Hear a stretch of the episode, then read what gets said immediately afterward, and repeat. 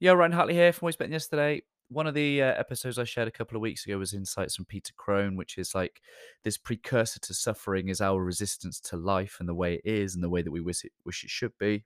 And I'm in the corner of some very, very good people who have great resilience, have a great um, discipline and devotion to their work, but they are the cause of their own suffering because they have some form of resistance to um, life and the way it is. Because some, many of them, they want to go harder, they want to go faster, and what I have um, shared with them in terms of some insights and this visual and this metaphor is understanding and having the ability to look around and go, what is right for now?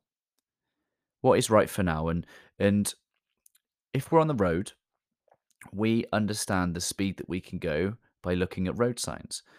Sometimes they're a 30 or a 40, a 50 or a 70, and they give us an indication of what the appropriate speed is for those conditions that we are um, facing right now. And so many of my good people, well, at the moment they're doing 70 and a 30. It brings about an element of personal risk, personal danger, and again, it is possibly not right for now. Maybe life is telling them that actually the most we can do in this situation is 30 miles an hour, i.e., adjust your expectations.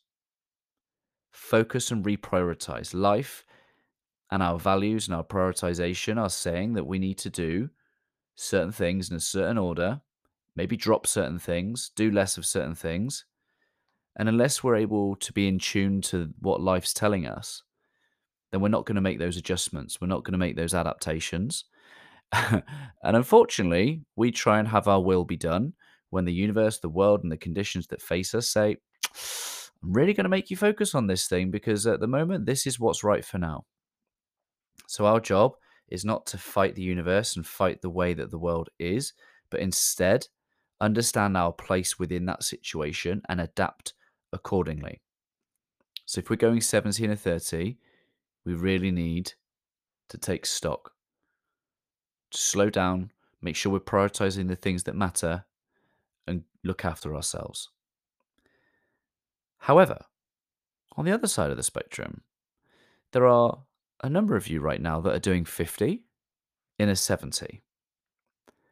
If you can do more, be more courageous, be more expressive, be more creative, and yet you're not, I want you to imagine that you're doing 50 and a 70. You are capable of so much more if you decide to put your foot down, drop it down a gear, speed up, reach your potential. That isn't necessarily a plea to do more, go and have more, but it's to show up. It's to come to the world as a full expression of yourself.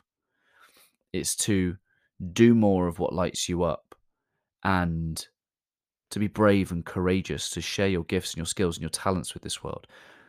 Maybe there's more to give. Maybe maybe you're a great leader who has the ability to give and contribute more to the team, more to the family. Whatever that might be, you're doing 50 and 70. Take stock, check in. What speed are you going? And what speed is life trying to tell you is appropriate for you right now. If you're speeding and you're going too fast, check in, make sure you're prioritizing and, and, and know that it's safe to slow down because you're prioritizing things according to your values. And secondly, if you know that there is room to stretch the legs and see what you're capable of, then you must. Why? Because you can. You were given a gift, a skill, a talent, an opportunity the difference between you and your potential is whether you use it. Because what you don't use, you may lose. This isn't me bringing in fear and lack. This is about calling you to show up with love for the things you do have and let that grow and let that expand and let you get closer to your potential, having had the courage to bring that to the world. Check in, what's right for now, and keep leading yourselves, my friend. Always love.